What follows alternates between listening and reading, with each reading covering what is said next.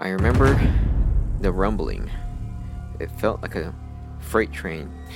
And it goes on for a while, maybe 15. Tornado tore through our small town like a giant weed whacker.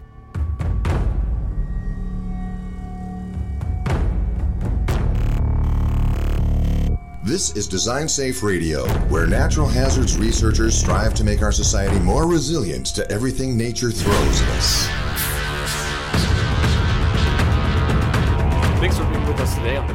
episode of Design Safe Radio, a show that talks about everything nature has to throw at us and how scientists are working to make our society more resilient.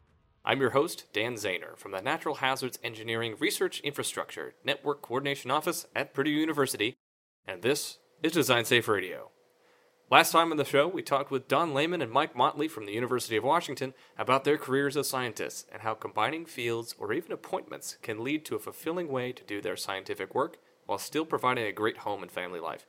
There was some actionable advice in there for whatever stage of career you're in, so if you haven't listened to it yet, go back and make sure to bring a notebook.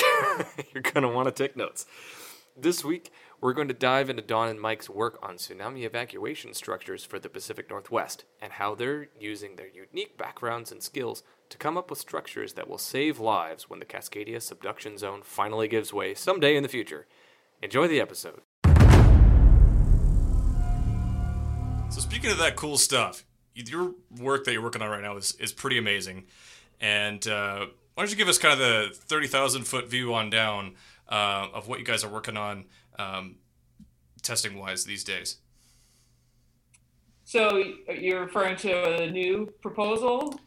Well, yeah, the, the concrete filled tube structure and, and your computational simulations of fluid soil interactions um, and, and any other projects you might be working on that we hadn't talked about before. so I would say that um, the I where I came from it, I've been working with uh, Charles Roeder, who's another faculty member here, and uh, Charles and I have been looking at using concrete filled tubes for accelerated bridge construction. So the idea is that rather than having a reinforced concrete column where you need to build the reinforcing cage, set the formwork, and cast the column.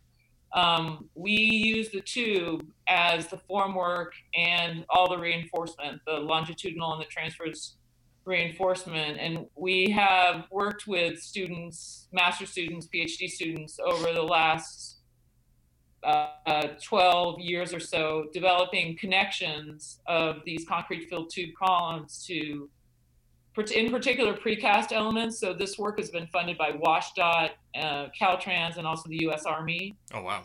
Um, and so the the thing about a concrete filled tube is that the tube itself is placed at the optimum location for strength, especially for flexural strength. Um, but the the concrete fill prevents the tube from buckling, and the concrete fill provides a lot of stiffness and uh, and strength as well. Excuse me. And so, you know, we started doing some tests for WashDOT where they wanted to explore what the shear strength of a concrete filled tube was. And the reason they were interested is because these components are used a lot for deep foundations. And if you have a liquefiable layer or um, a, a some kind of lateral instability of your soil, you can end up with really large lateral forces on the pile. And so, so when you say a liquefiable layer of soil, what does that mean for, for those who may not be familiar with that? So the if you look at the profile of a site, the properties of the soil change with elevation, and um, some of those properties may act like um, sort of like having uh, sand with uh, water. And if you shake that, if you think about having a bath full or a, a um, pan filled with sand and water and you shake it, the, the water will come to the surface and the, the sand will condense. And what ends up happening then is you end up with uh, part of your pile that essentially doesn't have any restraint because the soil is providing ah. restraint to it. And just like a, sometimes you'll see after an earthquake there are these columns that where the architect built in uh, masonry walls and ended up essentially cutting the the length of the column in half because the masonry is restraining the the column. What ends up happening is that you that dries up the shear because of um, the the reduced length. And so what you end up and having when you talk is, about shear, you're talking about side to side right, I'm about tearing of, the- of the material.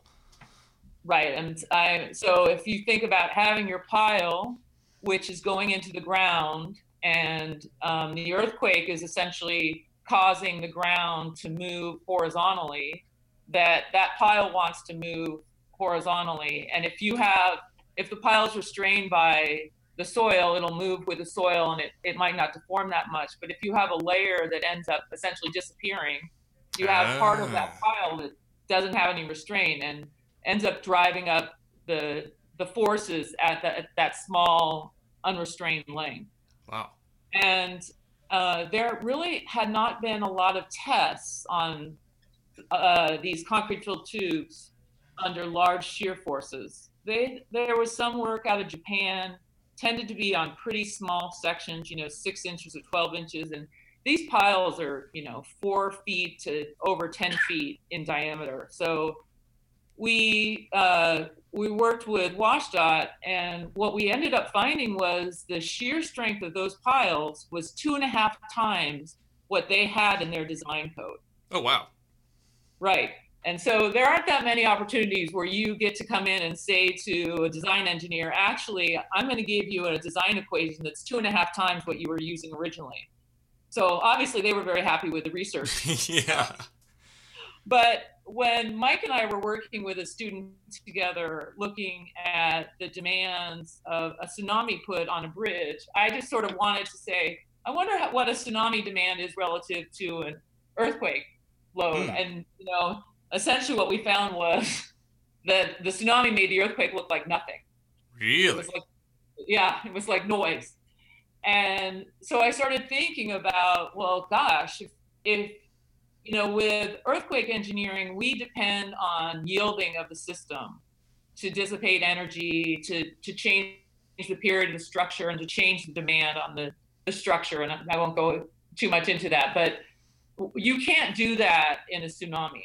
You you can't you can't think that um, that you're going to allow the structure to yield and that'll dissipate energy and reduce the, the loading of the tsunami. Yeah, tsunami's just gonna rip it apart. Laugh at you. Right. So, so what we started thinking, you know, the the concept of some of these evacuation structures had been, well, let's just build something really big and really strong. And when you start thinking about big and strong, you think about a structural wall. And I've done a lot of structural wall testing over my career, and you know what I realized was, well, all you're really doing is asking the tsunami to increase the demand on your building because you just put up this huge wall that it's going to um, push against. Wouldn't it make more sense if we had a, a more open structure so that the water could flow through the structure and we had something that was holding up the structure that was really strong? And so it made sense that we- Especially because you know which direction the water is gonna come from generally. right. And and and the idea would be that you know we want to minimize the surface area of course so we can minimize the forces that are being induced on the structure but we still need to have a vertical structure. And it seemed like concrete filled tubes were the perfect solution because they're so much stronger than a comparable reinforced concrete column you know the mm-hmm. shear strength is just so much higher and so we started thinking about this idea of of having an evacuation structure where you could have these upper levels, you know, that are above the inundation depth, so that they're going to be they're not going to be subjected to tsunami, but these we might have the lower two levels be what we might call quote unquote sacrificial. They could be parking, they might be a large atrium, you know, or maybe retail, not where people are going to need to stay after a tsunami. And we would let the tsunami flow through that part of the structure and not have these large walls that are trying to sustain the load, but have a concrete filled tube structure instead. And so, so that's sort of where the idea came from, from the, the structural design side, you know, was to really say, no, we don't want to take what we've done in earthquake engineering and apply it to tsunami engineering. We need to think of a new way of designing structures and a new type of structure. And concrete filled tubes are not used for buildings very much in this country. They are used in Asia, uh, China and Japan, um, and Korea use concrete filled tubes, but we don't tend to. And, and the timing is right now for this type of thing. I mean, like I mentioned before, there's a lot of, of attention being paid, um, and vertical vertical evacuation structures are being built and designed now, and, and they're going up. Um, there's a lot of interest across the state of Washington. Uh, we have the the elementary school, I believe it's the Ocosta Elementary School, that is the first vertical evacuation structure um, in Washington and perhaps in the United States or in the I, we, yeah, yeah, I in think the state is- of Washington. Yeah, I think Um, in, there are some evacuation structures in Japan, but right um, and and so um, you know the the as i understand it they they didn't want to pay for a new elementary school and as soon as they added that they would turn the gymnasium into the vertical evacuation structure that the city approved um, a, s- a slight sales tax increase and so people are interested in this Oh wow. um, and relevant um, uh, government officials as well. I mean, I've been working uh, some with the Emergency Management District, uh, with Department of Natural Resources, who have really been you know, some FEMA reps. They've really been focused on on evacuation, um, you know, getting people to high ground because you know, here in, in Washington, adjacent to the Cascadia subduction zone, where we would expect something that, that could look very similar to what we saw in Japan. Um, when you're on the coast, um, there's just there's not a lot of time to get out of some of these places. I mean, you know, we've got areas that are, are um, you know, on long peninsulas, things like that, where if you start trying to get everybody out in 45 minutes, it's just not not going to be a reasonable thing. And so, getting people to high ground, there's a lot of interest in that. And so, I think that for us, you know, if we can go and, and you know provide any help with some of these projects, um, that's really what we're interested in. That's awesome. So you're doing computational work as well as testing on this. Um, where's your your research kind of focusing at the moment? Yeah, so so you know, Dawn mentioned some of the testing and that type of thing. My work, um, I have I have primarily been a numerical modeler, um, and so my initial work with the bridges with uh, Mark Eberhard and then our other colleague Pedro Arduino, who's a, a co-PI on this particular project. Um, his expertise is on uh, soil modeling, and, and we extended that to debris modeling. So I have been looking at the fluid forces. He has been looking at modeling some debris impacts, that type of thing. And so we've been building these models over the last number of years. Uh, and so I've kind of settled into doing uh, three-dimensional computational fluid dynamics models, which can be um, quite computationally expensive. And we're just getting to the point now um, with the computers where we can really start to push the limits on some of this stuff. And that's where I have, have primarily been focused, seeing how far we could push the limits. Um, you know, kind of taking some of the simplifications that we've had, whether it's two dimensionality or, or um, simplified geometries, things like that, and really start to explore some of this. Um, that combined with Pedro's work on modeling large scale debris impact, trying to see how we can do some smaller scale debris, debris fields, that type of thing. That's where we've been moving over the last couple of years. And what Pedro and I are hoping to do as part of this project is to start building some models that are capable of, of kind of simultaneously or as close as possible solving the structural reaction um, and the structural response to the fluid flow, which is something that is, a, a, pretty big numerical hurdle. Um, you know, there's just fundamentally different ways that you imagine modeling a structure versus modeling a fluid, right? If you think about a single particle in a structure that's impacted, that particle is only going to move um, ever so slightly. If you think about a particle in a fluid, right, it has to be able to move uh, very quickly through most of the domain. So they're very fundamental levels where you model the fluid differently from the solid. And so we've been trying to think about ways to go through and do that. And then also incorporating uh, the soil mechanics as well and how we might be able to do some of that. So it's a big kind of Wow. fluid soil structure interaction problem that, that is a, a, a pretty large research challenge for us.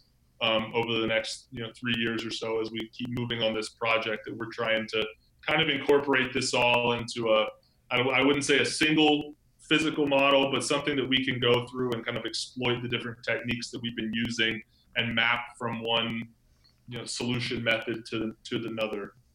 So the research itself um, has essentially, I would say, four different components to it. So what the concept with this vertical evacuation structure is that um, the lower first story or lower first two story slabs would have connections that would detach under large, uh, large quote unquote vertical loads. So, um, so that you know the structural, the foundation is not designed to take a large upward force. So we don't want the the water loading to cause um, to, to put those forces on the structure. So we have two different connections that we're designing between the slab and the concrete fill tube. One is a, deta- a connection that will disconnect at a certain level, and um, the other is a seismic resistant connection that will be used for the upper floors. So we're starting to look at doing experimental testing in our lab here at the University of Washington to investigate those two types of connections. Wow. Um, we're working with two different structural engineering firms at, uh, in Seattle, uh, MKA and uh, Degenkolb Engineers, and they both both of those firms have folks that have expertise in either developing the ASCE seven tsunami forces or um, designing vertical evacuation structures or both. And so Mike and I have a meeting actually next week with Cale Ash, who's at um, Degenkolb Engineers here in Seattle, and we're going to talk about designing a prototype building for this project. And then the idea would be that um, that Mike and Pedro uh, could then go in and take that prototype structural system and look at the interaction of the this fluid, the water, the tsunami, the soil, and the structure. And the the added complexity is that as the soil uh, goes away because it's the tsunami, then right. the, the the pile gets exposed. So this again is another advantage wow. of uh, the concrete filled tube is because it has a, a, lot more stiffness than a comparable reinforced concrete component because the tube restrains cracking. So um, even with the loss of soil, we still think we'll be able to sustain um, the demands. So once we start looking at modeling that, and you know after the design is complete, we're going to look at testing two different structures in the um, wave tank at Oregon State University. Awesome. So we're going to look at a conventional structure, which would be a walled structure, and then look at this new uh, concrete filled tube structural system. That's great. And, and then that that data will then go and inform the modeling. And, and Pedro and I, along with some colleagues at Oregon State, uh, just um, this past winter, so January through March, uh, got our uh, our first taste of, of, working down in the large wave flume down at Oregon State. And so um, we were able to work with Dan Cox, who runs that facility, uh, and Andre Barbosa, a, a, faculty member down there, and put together um, a 10 week experimental program looking at some of these concepts of, of the fluid impacting a structure, some debris impacting a structure, get some experimental results to start some initial validation or further validation of our models um, as we lead into this. And so, having a little bit of experience down there, we're excited to get back down into the wave flume, start doing some of these tests. Um, you know, now that we we kind of know, well, I say know what we're doing, but know more the, more of what we're doing than we did. Um, you know, we were we're pretty uh, amateur at that when we got down there, but I think um, at least having seen it and, and, knowing what to look for, um, you know, I'm excited to get back down into the flume. Yeah, that's an amazing facility. I, I went out there um, actually about this time last year, and they were doing some testing on a, uh, a raised structure with piles, um, testing you know fluid loading on it. It was Pretty The amazing. orange, was it the orange box? it was. That, that was us. I was gonna say that sounds pretty familiar. I'm like, huh? I think that might have been your experiment. Yeah. Yep, that was that was pretty cool to watch. and, but in the end, uh, you know, we really are hoping that this this concept, this structural concept, and is going to be used, and that the kind of demands that we're seeing from the analysis will be used to update the uh, design codes, you know, to Yeah. ASCE seven design levels, so that we are continually improving tsunami engineering practice, which really, uh, relative to earthquake engineering practice, is in its infancy. So it's a it's an exciting project for us to be involved with, and I, I think it's it's going to be a really important project for the region that we live in in the Pacific Northwest. You know, Absolutely. ever since that New Yorker article came out, there's a lot of concern about the impact that a tsunami would have in the Pacific Northwest, and and so um, I think, like Mike said, there that there are people throughout this region that have an interest in learning from this research, which is fantastic. Yeah, absolutely. And um, offline, I'll have to connect you with our uh, the head of our technology transfer committee here at the the NHERI NCO because they'll be very interested in uh, talking with you about your findings and and getting those translated into practice as soon as you can. Yes. It You- always you takes longer than oh, you think. Go ahead. I found in general, it's a decade. Oh yeah, exactly. Yeah, no, I from- the time you know I start the research to the time it actually gets into the design code, it's about a decade. yeah, that it seems like a long time, but it it really isn't in terms of the amount of validation that has to go through before you're confident enough to put it into a code. Right. No, no, no. Right. It's so structural engineering is a, a different discipline. You know, I'm doing some work looking at uh, 3D printing of fiber reinforced cementitious materials, and you know, there's all this excitement about 3D printing, but then when you start think, you know, you look at what's been printed and you see all these voids in it, and you say, "Wow, that's like that's not going to work for a building." yeah. that I expect to be around for at least 50 years. And so, uh, so it, it- these technologies that people want to see applied to our discipline, um, they have constraints that aren't necessarily in other disciplines. You know, I, I tell my students, you know, you're not going to develop the next iPad, uh, but every single project you work on is going to be unique. And so you really have to have this fundamental understanding of engineering because you know we don't know what you're going to end up designing that's not our job our job is to really teach you the, the fundamentals of engineering and for you to be able to go out and apply it uh, when you go out into practice Yeah. The tsunami stuff is, is somewhat interesting to me as well because it's um, you know I, I hear this from some colleagues from time to time.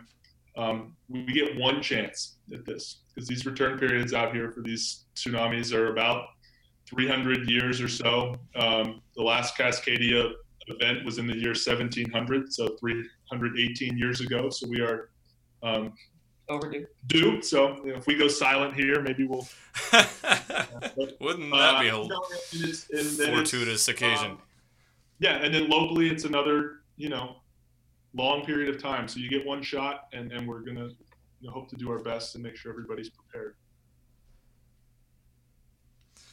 Yeah, that's a really good point to remember when uh, when we're talking about these things. It's like as as difficult as the challenges are to get it into practice um, quickly and, and effectively and, and doing it right.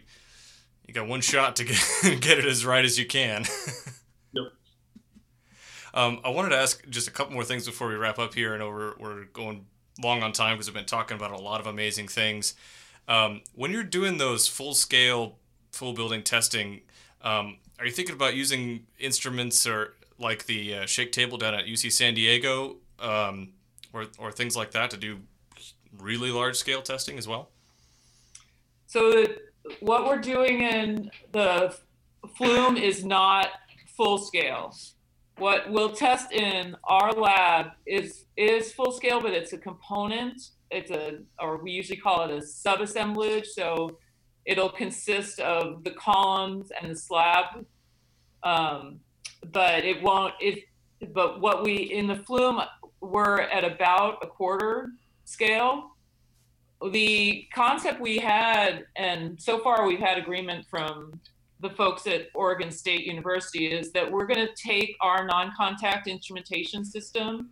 We have an OptiTrack system, uh, and we would take that down and be able to monitor the movement of the structures as we're um, testing them. They have a lot of other instrumentation uh, that I think Mike is probably more familiar with because he's done testing at that facility and, and I haven't. But uh, but we we know or that they don't have the kind of um, instrumentation that we typically use for for structural testing. We are we're not really going in and expecting to be able to exactly simulate a full scale building. In the end, we really have to rely on numerical modeling to do that for us. Uh, but but we do want to be able to monitor movement of the structures, this the two different structures that we're going to be evaluating, as well as movement of the soil, so that we can go in and validate these numerical models. Yeah, one of the things I have been kind of harping on over the last couple of years is that we're getting to this point where um, we can do so much with the numerical models, and, and that's both a blessing and a curse. Um, a, a, blessing because you can do stuff if you know what you're doing. The curse is that somebody sits down and says, um, "Well, now I have the computer capability to do this, therefore I know how to do it." Um, right. So what we need is, is kind of to, to make sure these models are actually doing what we want them to do, giving us the information that we want. Uh, and, and, the flip side of that is that, that the only way people are going to trust our numerical models is if we validate them with experimental data. And oftentimes, um, you know, one of the, the, frustrating things as a numerical modeler is that you're sort of left with uh, what an experimentalist determined was the important data, and that's what you get to validate your code. And maybe it's not, you know, what you need, what data set you need to actually feel comfortable with your code. And so, as part of this project, you know, what, what Pedro and I have done um, as sort of the uh, kind of naive experimentalists, for lack of a better term, the, is to come in and say what what can we actually measure, what can we um, look for that will actually help us develop these models and have more trust in them? Because um, you know oftentimes like i said you're pulling a couple of pieces from a bunch of disparate data and saying see i i matched you know experiment f from um, you know, this paper and I matched figure four from this paper, and, and therefore I think I'm good to go. And we're trying to get as much of it as we can in one experiment so we can say, see, this is a, a very multi physics, multi fidelity type of problem that we're going to need for these codes.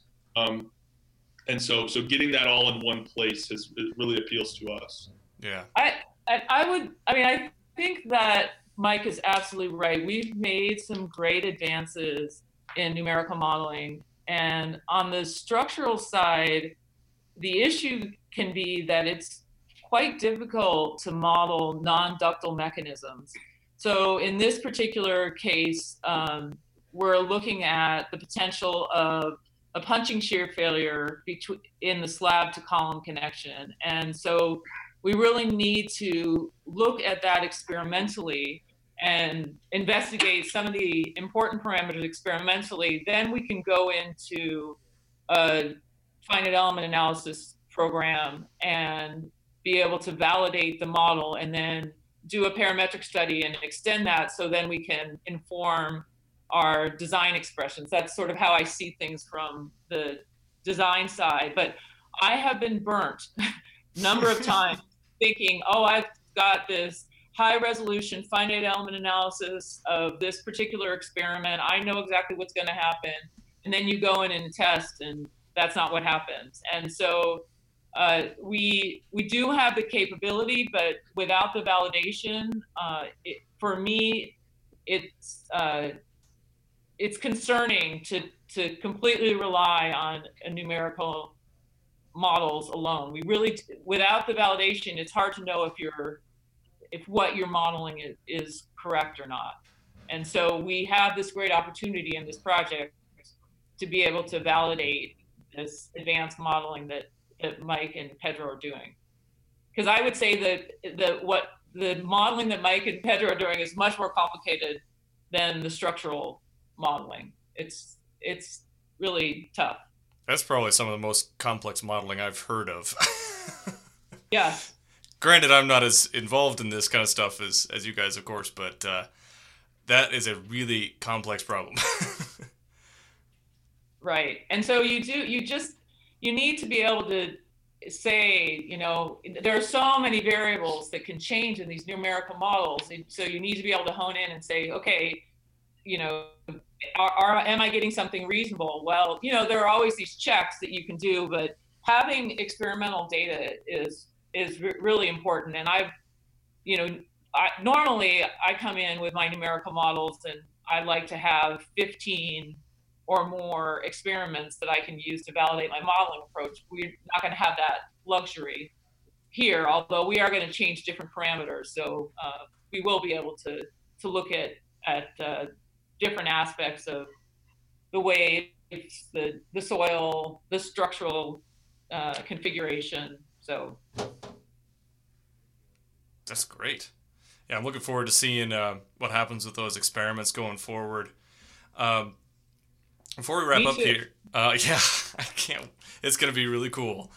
Uh, I'm I'm really excited to see what you guys come up with out there, and um, to since it's happening at uh, Oregon State, it'll be all the data will be up in Design Safe, so we can look at it later and uh, show it to show it to the public really quickly. It'll be really awesome. Yes, that's our hope. yes. So I wanted to ask you before we wrap up here. We're coming up on an hour. I want to respect your afternoon. I, you know, you've got a lot to do um, with uh, all the projects you've got going on. But I think Mike has an interesting story about a experience with a natural hazard that uh, you guys mentioned before we started recording today. I was wondering if you would uh, wouldn't mind telling us about that. Yeah, no, nothing tsunami related, but I uh, growing up in South Carolina, we were uh, I was there when the hurricanes hit the Atlantic coast as opposed to the Gulf Coast. So I was uh, seven years old in Charleston, South Carolina, when Hurricane Hugo hit, and um, you know now we're sort of used to knowing with after Hugo we had Andrew and then everything in the Gulf, you know, and, and so people are well aware. Um, there was a, I think, a naivety amongst um, a lot of people in Charleston at the time when, when Hugo was coming. And so people stayed put. Um, you know, we, we knew the, the risk of the storm surge. So uh, my family, my, my parents, and my uh, self and my two younger brothers, uh, my youngest of whom was three months old at the time, we all um, just went to my grandparents' house because they had a second floor, and we all crowded into a bedroom. Um, I slept through the night. My dad slept through the night. Um, it, it, the hurricane hit, I think, around 11 p.m. So the power goes out pretty early, and you're just kind of sitting there in the dark. Um, the eye wall went right over top of us, so my grandfather wow. went outside in the middle of the hurricane and assessed the damage halfway through, and then kind of went back in, and they they kind of just loaded up and, then went through it. And I was talking to my mother over the holidays a little bit about it. And she just was describing the scariest night of her life, just laying there listening to 120 mile an hour winds in the second floor, sounded like a train going by for five hours, hearing the trees hitting the house, um, just kind of not knowing what to expect. She just said she laid there all night long, waiting on the roof to come off. And so, um, Fortunately, that didn't happen. And the next morning, we all got up and walked the mile from my grandparents' house to my house. And you don't know whether you're going to get there and you even have a house and you're climbing over trees. So it took us, you know, an, over an hour to walk that mile.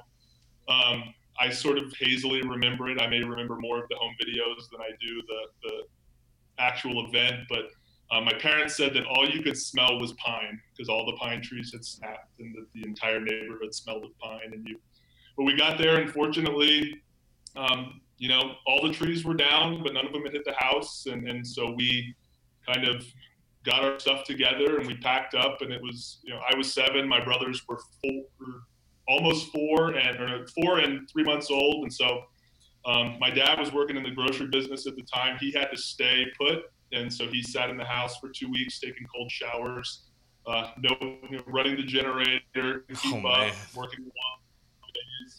Uh, my mom and my grandmother and I, we packed up and went up to Columbia and bounced around hotels because you could only get what you could get. Everybody had evacuated, and so uh, my mom always laughs that she and my grandmother would go to the hotel bar for happy hour every day and give my brother and I a dollar to go put into the bar so we could eat peanuts or whatever was there. But you know, you're just passing the time, and um, it was a scary thing for a lot of people there, and it, it was a big wake up call. And as a result, um, you know, you get out of town every time now. I know I can remember still sitting in the same spot for five hours evacuating in 1999 from uh, a hurricane that was a category five when it was 50 miles off the coast and it dissolved into nothing. But it, uh, it, it, it cost the governor the election that year because he didn't didn't reverse. Didn't I mean everybody knew it had been 10 years and everybody knew get out of Dodge and it took us um, 12 hours to get the 90 minutes it should take up to Columbia. And my friend and I got out. I know my grandmother was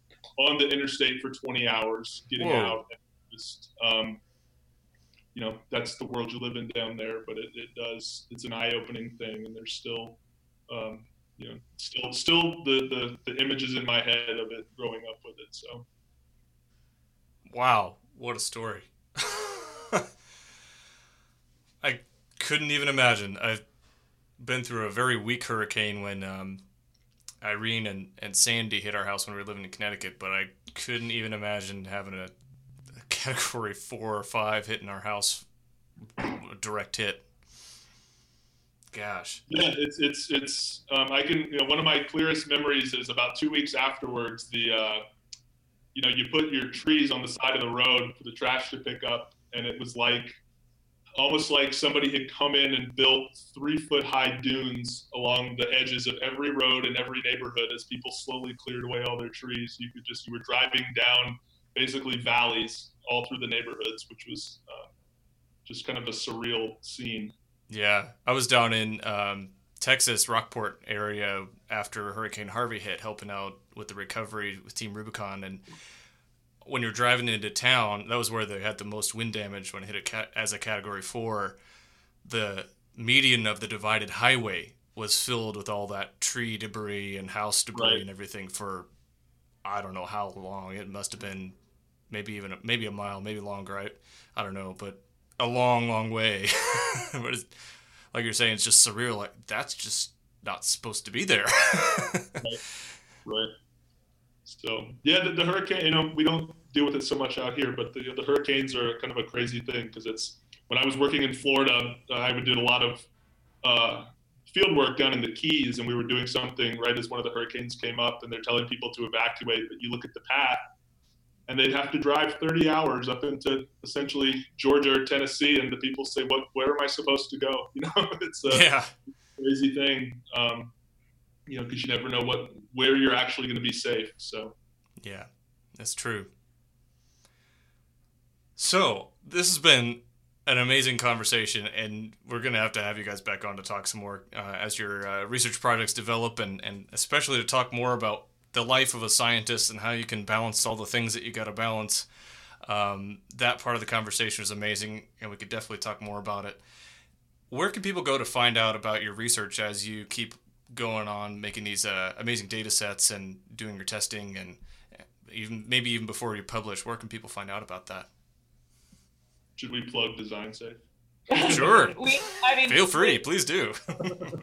Yeah, I I had a I actually have the first rapid project up on Design Safe after the Tainan earthquake in Taiwan. Um, Ooh, did so I did some reconnaissance with some colleagues at Purdue University, and uh, all of Well, our we're up- data is up there. And actually, I'm using that data right now in a project trying to evaluate uh, ASCE 4113, which is the standard for seismic evaluation and retrofit. So that's been kind of interesting. Again, it, it's I've I've done uh, reconnaissance in after Northridge and then after the Kobe earthquake, um, and I I find it to be I think Ellen Rathje said this on a previous episode of uh, this podcast, but it's a living laboratory, and I tell my students that you know it you need to go to see it. I remember in in Kobe they had uh, these wooden houses with these very heavy tile roofs, and there every single one had been destroyed, and it, you felt like you were in a war zone, and it reminds you how important the work is. So um, I the previous work I did, which was part of NEES, which was the previous uh, version of, of NHERI, we I, all of our data went up on that um, repository, and we will actively put everything up on uh, Design Safe. And, and typically, we have a YouTube channel with videos of uh, testing. I've been doing that on prior projects, so I, uh, I'm I have uh, put up I put up most of my research publications on ResearchGate. Um, so yeah, and and our uh, we just as a department revamped our website, and our our marketing crew has been, done a very good job of publicizing the research that's being done when it's being done. So I would encourage, um, you know, if, if people are interested to go to the, the UW civil engineering website and you scroll down, you'll see some of the cool things that are being done, not just by us, but by kind of everybody in the department. It's, they're doing a very good job and, and really pushing that. Excellent. Thank you very much for those. Oh yeah, go ahead. A little, a little plug for the University of Washington is if there are students out there that are listening to this podcast and they think that the only way that they can ever do research is to get a PhD, they should know that the University of Washington that's not true. We fund master students to do research. In fact, one of the students who's doing the uh, slab column testing on this project is a master student. So we encourage them if they're interested in the program to get in touch with us and to apply. That's awesome. And another really good thing to plug is the uh, uh, research experience for undergraduates that are at all of the NHERI sites. I don't think there's going to be one at the Rapid this summer since it's just getting started. They may correct me later but, but uh, right. even undergrads can get in on the action uh, at least over the summer at the NHERI sites. And if we scared you off with all this tsunami talk in Seattle, just remember we're structural engineers and we live here. exactly. Yeah, it's it's uh it's one thing to be um, in, you know informed of, of the danger and know what to do with it, and and be able to live with that risk and, and know what to do when it comes, whether it's tomorrow or hundred years from now. So, you guys know what to do. Yeah. Preparedness is the key. Yeah. Yeah, we are excited about having the rapid facility here. So uh, we think it's there's just a lot of good things happening in the natural hazard engineering community now. Absolutely. I, I can't wait to come out and visit you guys um, at University of Washington once the Rapid uh, gets their equipment up and running and uh, starting to do their, their work this summer. Definitely planning on coming out there. So we'll have to grab coffee or something. Not from your uh, your your office coffee in there, Mike. no, we'll good. get you some good coffee. okay, you come out here, we'll get you some Does good coffee. Does the job. I'm not going to sleep for another day.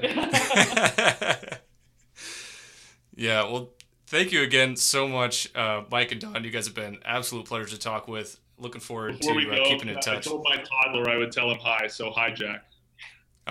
Hello, Jack. well, that's unfair. Hi, Claire. Hi, Alex. Hi, Colette. There. Well, we've got a we've got an Alex at home as well. So. Oh, you do. He hasn't listened to our podcast yet, actually. Yep, Alex and Jane at home. We got a four-year-old and an almost two-year-old now. They're they're fun, fun. but a little crazy. Well, my oldest just started driving, so. Oh man. I know it's hard to believe, but it actually does happen. Yeah, it goes by fast. It'll be tomorrow. He'll be asking for the keys. yep. All right, we're, we're gonna go ahead and stop recording here, but keys. Yeah. There are lady keys now. Well, yeah, or the, yeah, the fob, or goodness knows what it's gonna be in uh, twelve years when he's ready to drive. Yeah. Hopefully, I'll still have my manual transmission car so we can learn how to drive stick. Thank you for having us. Yeah, thanks so much, Dan. You're you're great. very welcome. It's been my pleasure. Thanks for listening to today's episode for Design Safe Radio. This show is sponsored by the National Science Foundation and NHERI. You can subscribe to Design Safe Radio on iTunes, Stitcher, or wherever you find your podcasts. Please leave us a review so that we can improve the show. These also help others find our episodes in iTunes. Thanks for your feedback and your support. You can find out more about NHERI at designsafe-ci.org, on Facebook at Design Safe Radio, or on Twitter at NHERI Design Safe. Next week on the show, we'll talk with two scientists from the Mount Washington Observatory in New Hampshire about their work at the home of the world's worst weather. Thanks for listening.